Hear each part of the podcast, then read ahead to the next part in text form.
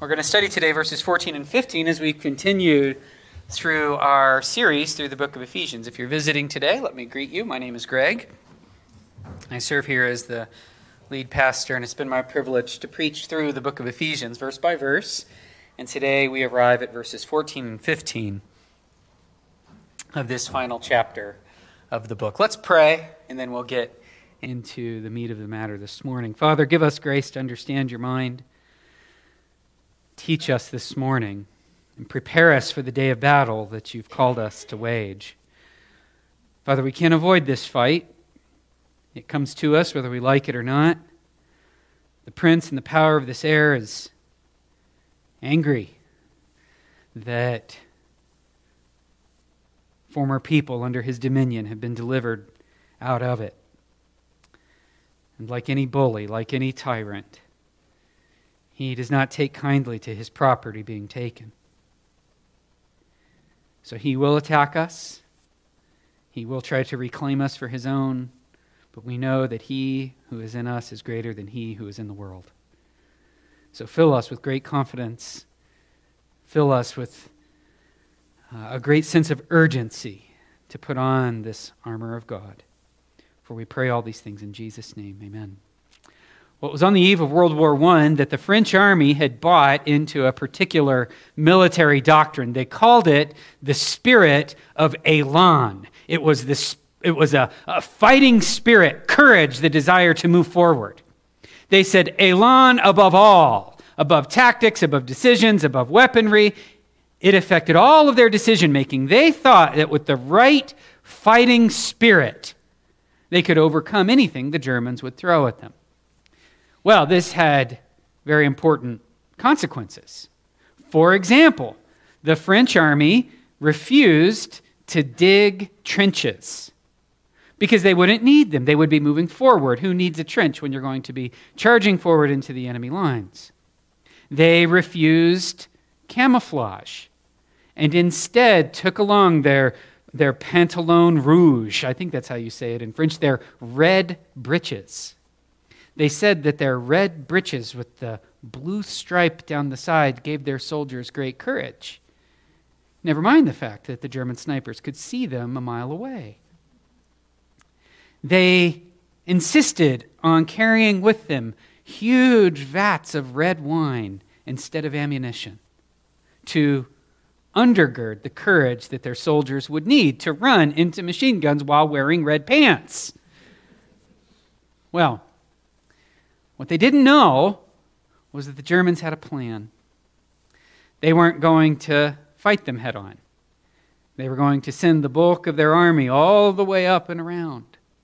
In the big sweeping motion, they were going to try to overtake Paris. The spirit of Elan ran into machine gun nests. And the machine guns won. And just when it looked like the German army was going to completely take over Paris, suddenly the French people started moving. They started digging trenches along the riverbank. Everybody in Paris showed out to cut down trees to clear fields of fire. Suddenly, soldiers started wearing green and gray and dark so that they would easily blend into the surroundings. Suddenly, taxi cabs were shuttling people back and forth. Bakers were going back and forth to give the diggers and the sappers and all the people that needed to prepare the ground the time to fight. Out the window was all of the military philosophy and all the reputations. Suddenly, the city had great strength and great energy and great zeal to dig in and fight back. And you know what? They won. They stopped that German advance. But what was the difference? What was the difference between that moment of national solidarity and fight, the will to stand firm, and what happened six weeks earlier when they were wearing red pants into machine gun fire? Well, here was the difference urgency. Before, it was all theory. And suddenly, it was stand your ground and fight or die. And those people, with a sense of urgency, gathered their strength and held their ground. Now, friends, God has given us a clear command to stand our ground and fight. And most of the equipping that he's giving us in this passage is preparatory. And we can blow it off and think nothing of it. We can disregard the advice of God. But there is an evil day coming and may, in fact, be on us. And we need a sense of urgency, for this fight is at our door, whether we know it or not, or whether we like it or not. And God is giving us this command to prepare ourselves to stand firm. And so, right here, we, we encounter verses 14 through 16. It says right here in the passage that David read for us Stand therefore, having fastened on the belt of truth. Let's get a little uh, context here. With the word finally, as we found back in verse 10, we find out that the Apostle Paul has actually been writing this entire letter just to get us to this point of a call to arms. The entire letter, verses chapters 1 through 5 and most of 6, has been preparatory to help us fight the good fight. Now, Paul, from verses 10 through the end of this chapter, has a grand theme that he's been closing in on, and we're calling this to stand fast in God's power through prayer. Those are the three themes that the Apostle Paul is going to be touching on in the rest of this book. Stand fast in God's power through prayer. Stand fast in God's power through prayer. Now, Paul commands us four different times to stand firm, to stand our ground. Right here, go back to verse 10. Finally, be strong in the Lord and the strength of his might. Put on the whole armor of God that you may be able to stand against the schemes of the devil. For we don't wrestle against flesh and blood, but against rulers and authorities, against the cosmic powers Verse 13, therefore take up the whole armor of God so that you may, may be able to withstand in the evil day, and having done all, to stand firm. And then we encounter this final command yet again to stand. And so today, what we're going to cover is the Apostle Paul commands us to stand firm, and then he's going to give us six specific pieces of armor that we're supposed to put on that will prepare us and enable us to stand firm when that evil day comes. Okay? We're going to get one last command to stand firm. He's going to say, How do you do that? How are you going to stand firm? Well, you need to put on God's armor. He gives us six pieces of armor, and we're going to cover the first three today. The first three today being the belt of truth, the breastplate of righteousness, and um, specific footwear uh, that a Christian soldier is supposed to have on. Just so you know, in a couple of these cases, Paul is referring to specific pieces of Roman armor that would have been as familiar today as a, as a rifle would be to us. It was familiar back then as a rifle would be for us. Okay? So he's using very popular terminology, and in some of these, I've given you the Latin phrase for it. Because Roman history is very well attested. And there's a lot of people that love to talk about ancient warfare. And if you have the Latin phrase, you can go find specific pieces and study that till your heart's content. And I've given you that to you in case you want to go find those. Okay? Uh, so forgive me if my Latin is a little, my Latin pronunciation is a little off, but that's why that is there. Okay. Let's cover this command first. Paul says at the beginning of verse 14, he says, Stand, therefore. Stand, therefore. This is the conclusion. After all that's been said, after all that he's prepared us, after these three previous commands to stand, he says, Stand. Stand your ground. We covered last time how important it was for an ancient army to hold their ground. The entire idea was to hold your line do not allow penetration into your line. And then you would unleash an assault to break the opponent's line. The worst thing a soldier could do was throw his instruments down in fear and take off and run because the, there'd be a breach in the line. And suddenly, you and the person standing next to you, The person to your right or to your left would be in grave danger because you've abandoned your place in that line. The same is true of Christian warfare. We need each other. Paul calls us a body, he calls us a building that's been held together with living stones, stacked stones that fit together perfectly. You take one of those stones out, and it sacrifices the, instruct- the structural integrity of the whole. The same is true of this battle line. We need each other. We need to stand shoulder to shoulder with each other. And if one of us bails, it endangers all the rest of us. So stand firm, stand your ground, hold your line, don't back up. That was the entire premise of Roman military doctrine not backing up, not breaking that line. And so we're commanded finally again to stand. Now, I want you to know that the Apostle Paul is not just relying on military doctrine. He actually has some Old Testament scripture in mind. You definitely need to write down Exodus 14 13. In Exodus 14, the Israelites have been taken out of Egypt like a bird that's flown from the cage. They've gone out of the country. Pharaoh, who'd lost his firstborn son, gives them permission to go, but now he's having second thoughts. He wants his slave labor back. And so he sends out his army to sort of mirror and follow this group of people as they were going into the wilderness. And God, who'd predicted this all along, set a trap for Pharaoh. He trapped Pharaoh by trapping his own people. He had them wander around in the wilderness. He had them turn to the right and then backtrack on itself. And then, wouldn't you know it, they got themselves pinned in to the ancient world's version of a cul de sac. They were surrounded by water, they had nowhere to go. Untrained people. And Pharaoh, I don't know if he rubbed his greedy hands together, but let's pretend that he did. He said, They're mine now. They don't know what they're doing, they don't know how to navigate the desert. Sure enough, let's attack them. And so they began to move on the people of Israel. The people of Israel began to cry out with great bitterness. Was it because there was insufficient graves in Egypt that you brought us out here to kill us?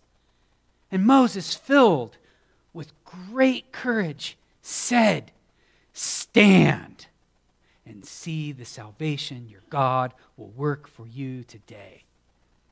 Now, that word stand is translated in the Greek translation of the Old Testament, and Paul uses that word to the letter to the accent mark. He copies it exactly. Stand. And what happened? Well, you know the rest of the story. A great wind came up and pushed the waters. The people of Israel crossed on dry ground. Now, this was something to be feared. I have a picture on the screen.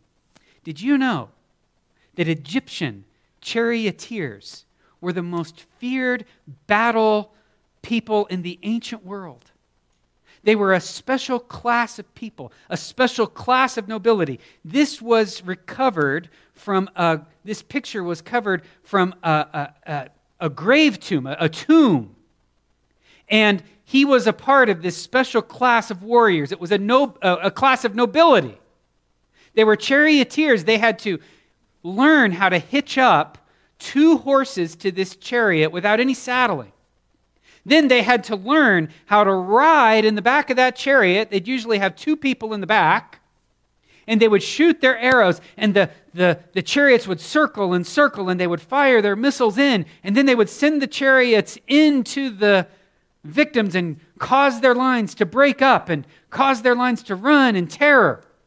You can imagine how terrifying it would be to have two huge horses galloping at you at full speed. Sticking out from the chariot wheels were metal swords and pikes. The book of Exodus tells us that there were 600 of these with Pharaoh. 600 1,200 horses. Imagine feeling the ground shake beneath your feet. And Moses says, Stand your ground, and behold what God will do for you today. And God delivered them, did he not? They walked through on dry ground. Those dry ground, those chariots chased them into the water. They'd been stacked up on the sides, and God allowed the Red Sea to enclose upon them and send them to a watery grave, thus fully and finally delivering the people of Israel from Egypt. This is the image that God has in mind when he says, stand firm. Now, by standing firm, does that mean you only stand in one place and you never move your feet? No, of course not. We say this sort of thing all the time. We have metaphors where we say, stand your ground, but that means you're going to have to dig a trench, or that means you're going to have to collect your ammunition, or clear your fields of fire. There's a lot of work involved with standing your ground. And so it was. This is a euphemism for following God, taking your eyes off of the enemy and pursuing toward God and whatever He says, and that is how we stand in this Christian life. We follow God. Even if the entire world opposes us, we get into the will of God and we follow Him. And this is the image that the Apostle Paul has for us. Stand, follow God, get where He is, and pursue Him, and you will be on firm ground. Now, Paul says that if you're going to stand your ground, if you're going to follow Him, if you're going to make it, if you're going to survive this battle, you can only do it with six pieces of armor. Today we're going to cover three of them because that's sort of how grammatically how they link together. The first one of these pieces of armor that we find in verse 14 is the belt of truth. Stand, therefore, having fastened on the belt of truth. Now, this is a very hard phrase to translate into sensible English. I believe the King James actually captures the sense best. The trouble is, we don't talk like this anymore. Okay? It says, having girded yourselves. That's the idea. Having girded yourselves. So imagine we're working over the parsonage one day, and up walks Nathan Ganino with his tool belt on. And I say, I see you have girded yourself with your tool belt. He's laughing. Maybe I'm going to say that next time, actually, just to see what you'll do. We don't say that anymore. Say, oh, I see you got your tool belt on. You put your tool belt on. Well, th- this is a. What, what Paul is trying to communicate here is the,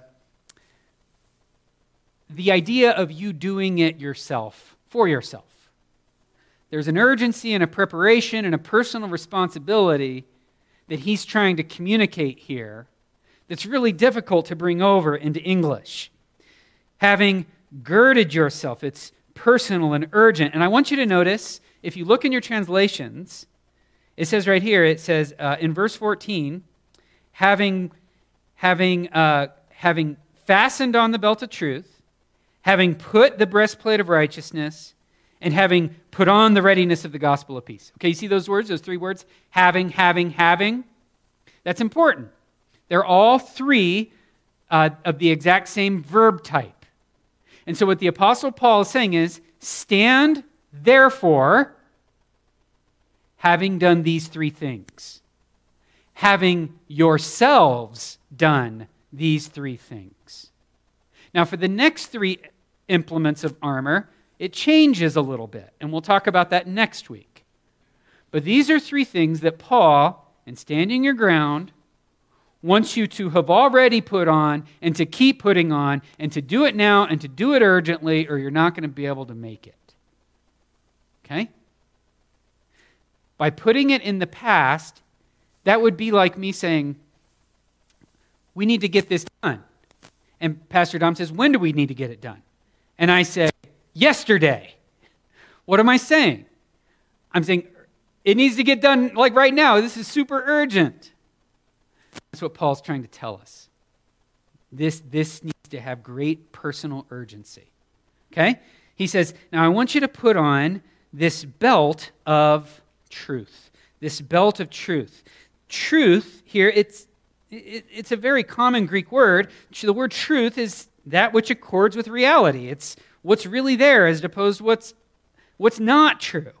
The Hebrew word for truth, which I think is what Paul has in mind, has the idea of reliability. It's a witness that you can trust. It's a, a, a, sometimes it's translated faithful. Okay? It's a chair that you can sit in that you know will hold your weight. It's reliable, it's trustworthy, it's faithful. It's true. It accords with reality. And Paul tells us in Ephesians 1:13 that this is leading to salvation. Now, I want to notice that he begins with the belt of truth. The first thing he mentions is the belt of truth. Now, I have a question for you. If you were going to describe, like, let's say you're talking to an, an army recruit on his first day of basic training about what he's going to take into battle, what's the first thing you would mention he would need? What's the very first thing you would mention he needs to, to have and get really good at? What would you say? His weapon, his rifle. But Paul says the first thing you need to become very acquainted with, the first thing that you need to become skilled with, the first thing that you need to have is a belt. A belt. A belt of truth. that's not something that we would have picked first. We would have probably started with the sword. But Paul starts with the belt because he's concerned with the thing that holds all this other stuff together. It all falls apart without truth. So Paul says, Gird, gird yourselves with the belt of truth.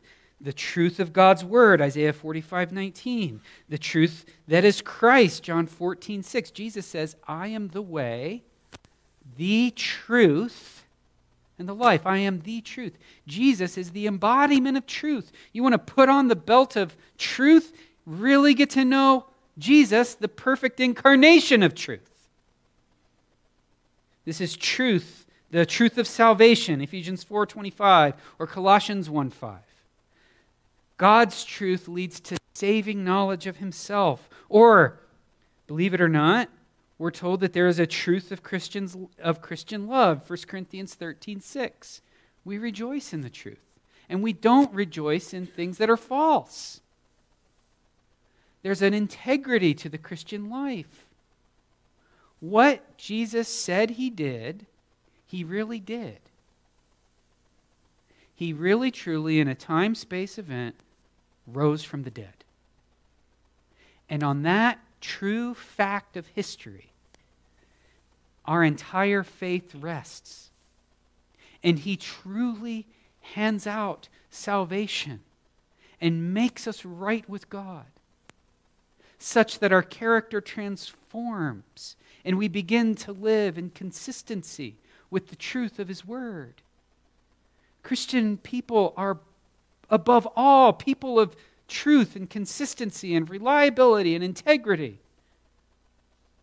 And this, Paul says, is the thing that holds everything else together.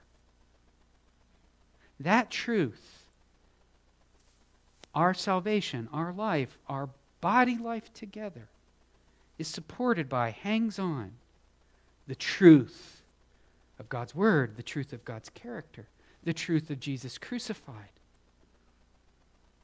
This truth is what we need to hold everything else up. The second bit of armor that Paul tells us to put on, he tells us to put on a breastplate. Having put on the breastplate of righteousness, Paul describes this breastplate in another section of Scripture, 1 Thessalonians 5 6.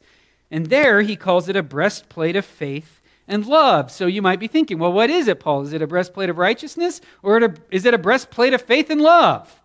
Well, Paul is describing the Roman breastplate. And if you understand what the Roman breastplate is, it makes perfect sense. Uh, the very description makes sense when we consider the Roman breastplate. I should have put a picture of it up, but it's called, and I'm going to probably pronounce this wrong, the Lorica segmentate. You can look it up when you get home if you want to write down that Latin phrase.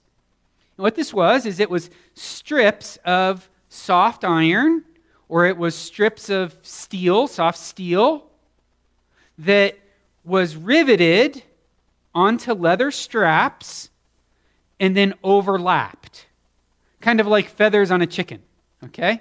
So you'd have the, the strips of steel down here, and then the, the upper ones would overlap them, and the above ones over that would overlap, and the above ones over that would overlap. And this is actually brilliant. This breastplate armor became the envy of the ancient world. When you have reliefs of, say, Trajan's armies or Caesar's hordes, they're all proudly wearing these breastplates. They had metal shoulder epaulets up here, and they had a, the same thing in the back. Well, the reason these were so effective was the interlocking nature of the armor. They fit loosely, and so they could absorb the force of an arrow, say, that shot at you. If one of the pieces falls loose of the leather, that's okay because you've got all these other pieces on here to protect you.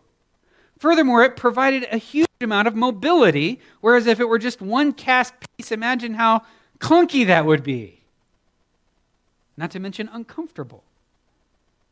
And so, these breastplates were interlocking pieces of metal that hung comfortably and moved freely. They were basically eh, impervious to arrows. And Roman soldiers them, wore them proudly. In fact, these breastplates were typically passed down generationally. And they were good for several generations of soldiers because of the way that they were made.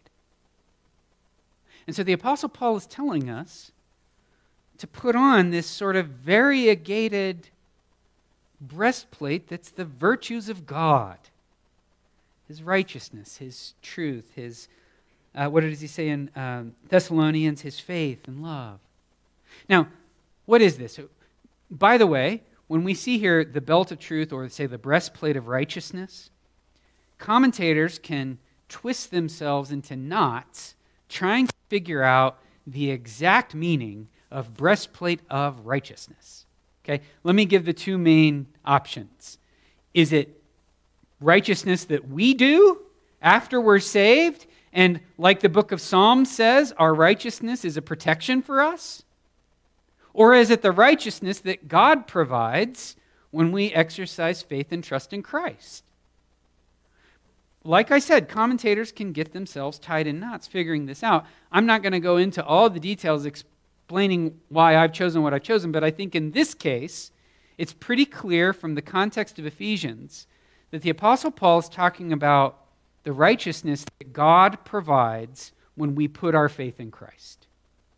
Because it's a righteous declaration of God. God says, You are justified. You are righteous. The word justified and righteous is the same Greek root. This is God's righteous declaration in response to faith in Christ and God's resulting righteous deliverance. Psalm 31:1. David can pray, "Deliver me not because of my righteousness, but because of your righteousness." And every Christian has the right to pray that. We can all say, "Lord, I'm sinful, I'm broken, I'm flawed." But you've said that you would be with me. You've said that you would never leave me or forsake me. And people are looking, wondering if you're going to forsake me. Be good to your word. Be righteous. And for the sake of your own righteous promise, deliver me. And that is a, that's a prayer God loves to answer. I think I've used this illustration in here before. How many of you fathers have gotten very weary of the P word, which is promise. Your children will come up to you and they'll say, Daddy, can we, can we do this? And you say, Yeah, I think we can, we can do that. And they say, What do they follow that up with, dads? Especially daughters. I don't know why sons don't do this as much, but my daughters do. They say, Daddy, do you promise we'll do it? Now, how many of you dads at that point go into full backpedal mode? Okay, whoa, whoa, whoa, whoa, whoa. I said I would do my best. And why do you back up on that, dads? Why do you back up on that? Because the next day, when you forget, they're going to come up to you and they're going to say, Daddy, you promised. And I know you guys are great dads, and so you drop everything in that moment and you keep your word and you fulfill your promise. Well, God's given us a lot of promises. God doesn't backpedal like we do. And we can go to Him anytime and say, Father, you promised. Be good to your word. That's righteousness. Fulfill your promise to me. And that's a, that's a prayer God speedily answers because you've remembered his promise and you brought it to him in faith. He loves to answer that. Now, there's one final piece of armor that we need to cover today. The Apostle Paul says, I want you to put on the belt of truth. It's what holds everything together, first and foremost. I want you to protect yourself with the righteousness that I provide. Put on this breastplate. And then you're only as good as your footwear. Okay? He says, I want you to shod your feet with the gospel of peace. Now, again, we're entering a world that doesn't exactly communicate super well into English. But Roman soldiers, with these shoes of readiness, Roman soldiers wore sandals into battle and they looked very much like our sandals do today. Now, these sandals, the ones that Paul is referencing, they're called, uh, I think it's the pronunciation is the caliga. They were very thick soled, a couple of inches thick. And they would drive nails through the top of the leather to where it would protrude out the bottom. It wasn't one nail, like I've heard these be called a hobnail boot and I've pictured one spike on the heel, and that's not it. They would drive several of these down through the sole, and then they would lay a piece of leather on top so that your foot wouldn't be irritated by the metal. I think the best parallel would be um, have you, if I were to say indoor soccer cleats, how many of you would know what I was talking about? Okay? Shoes with lots of spikes on the bottom of them that are kind of short but these were metal. Okay? Sometimes, okay, so this is kind of, this is one of the weird things that I, I do. Um, it's icy in the Ogden Valley in the winter, and I like to run, and I like to run outside. But the icy kind of bums me out when I'm trying to run. So I take a pair of old shoes that are almost worn out, and I go to the hardware store and I get um, those, those nails that are kind of like staples, like big, thick staples. And I drive 10 or 15 of them into the toes of my feet to where the, the spike doesn't come all the way through and poke me, but to where the metal sticks out. And you'd be surprised how great attraction I get doing that. Now, you can buy attachments to your shoes that cost 50, 60 bucks, or you can spend 50, 60 cents driving those little things through the bottom of your shoe, and they work great, okay? That's the idea. When the Roman lines had to hold, imagine you've got your battle line, and the enemy decides, we're not going to try to stab you. What we're going to do is just rush you and try to break through with physical force. Well, this line has to link arms and hold its ground, and you're only as good as what touches the ground. And so they put cleats on their feet, and they could hold up against the brunt force that was coming their way. And so Paul says, I want you to shod your feet with these hobnailed sandals, all these spikes coming out of them, so that when you get hit with a frontal assault, your feet will stand. This word readiness is a challenging word to translate. It says right here in our translations, it says, and shoes for your feet, having put on the readiness given by the gospel of peace. The, the word readiness, it, this is the only time in the New Testament that it's used. And I think it has more of the idea of foundation. Okay?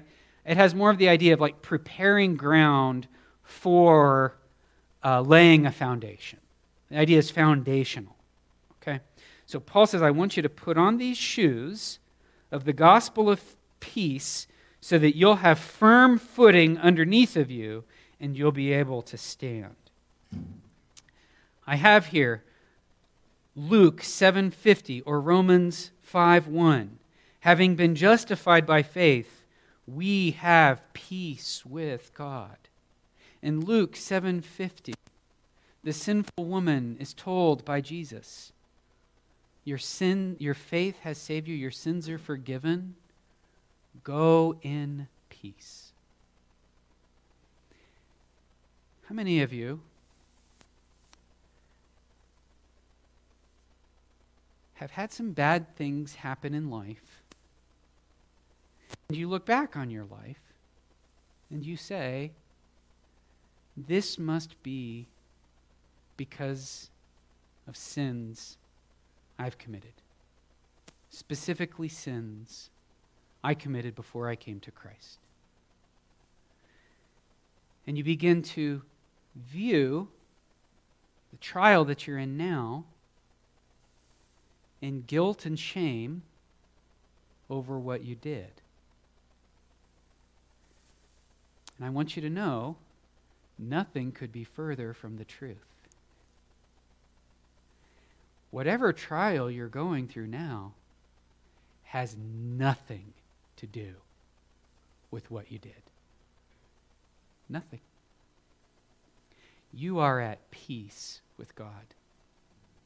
And He's not a God who throws your sins back up into your face at a later date.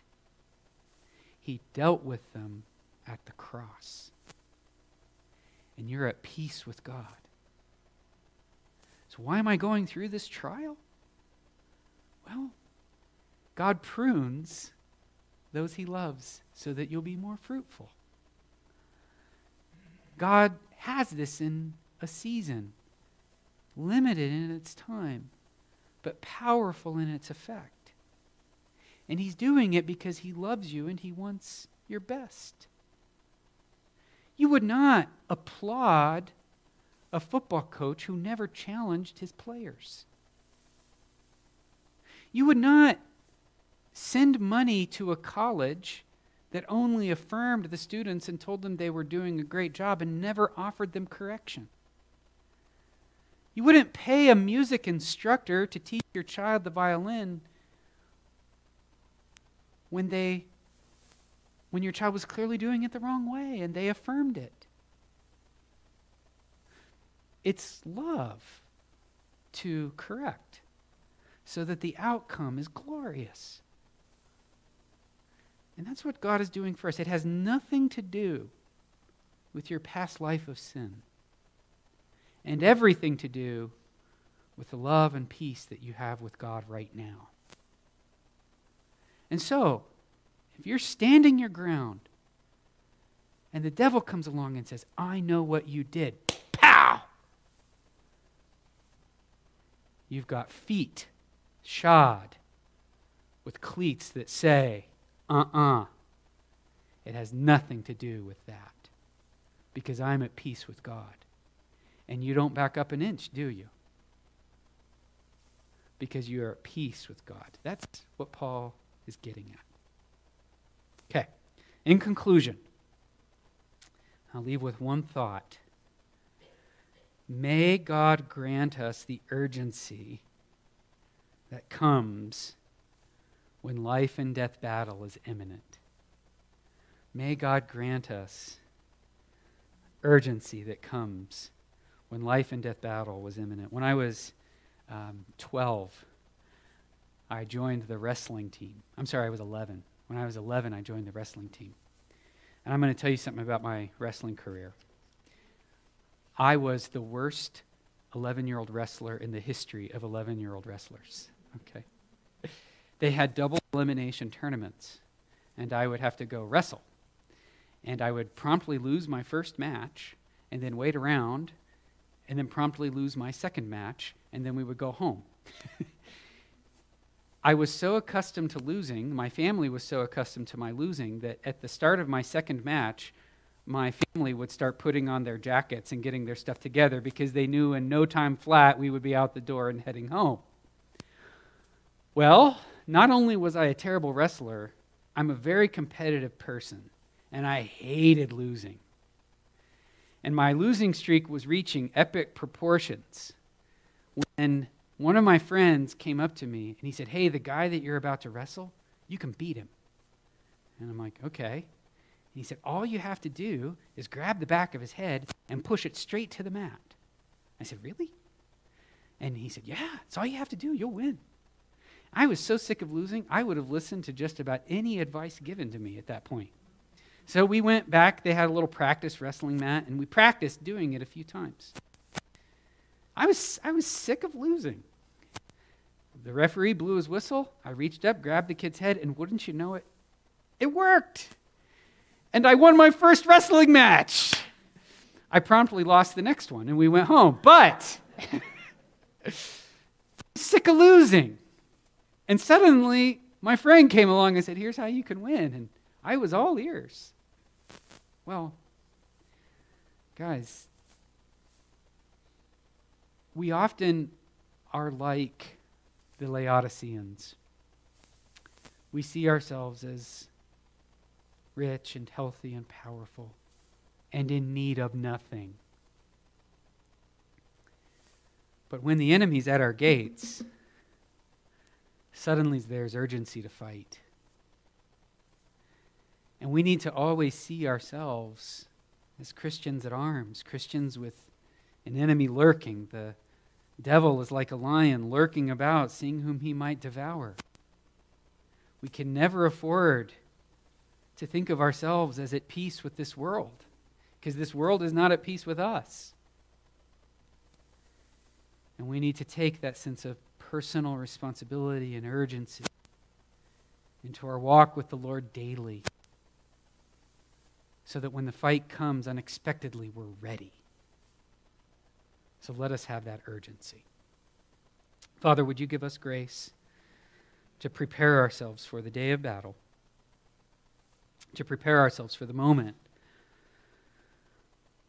when we're called upon to fight for your kingdom, not in a physical way, but in a spiritual way. May we reflect meditate on your gospel and on your righteousness and on your truth. May we put that on so that we would be able to stand in the evil day. For we pray these things in Jesus' name. Amen.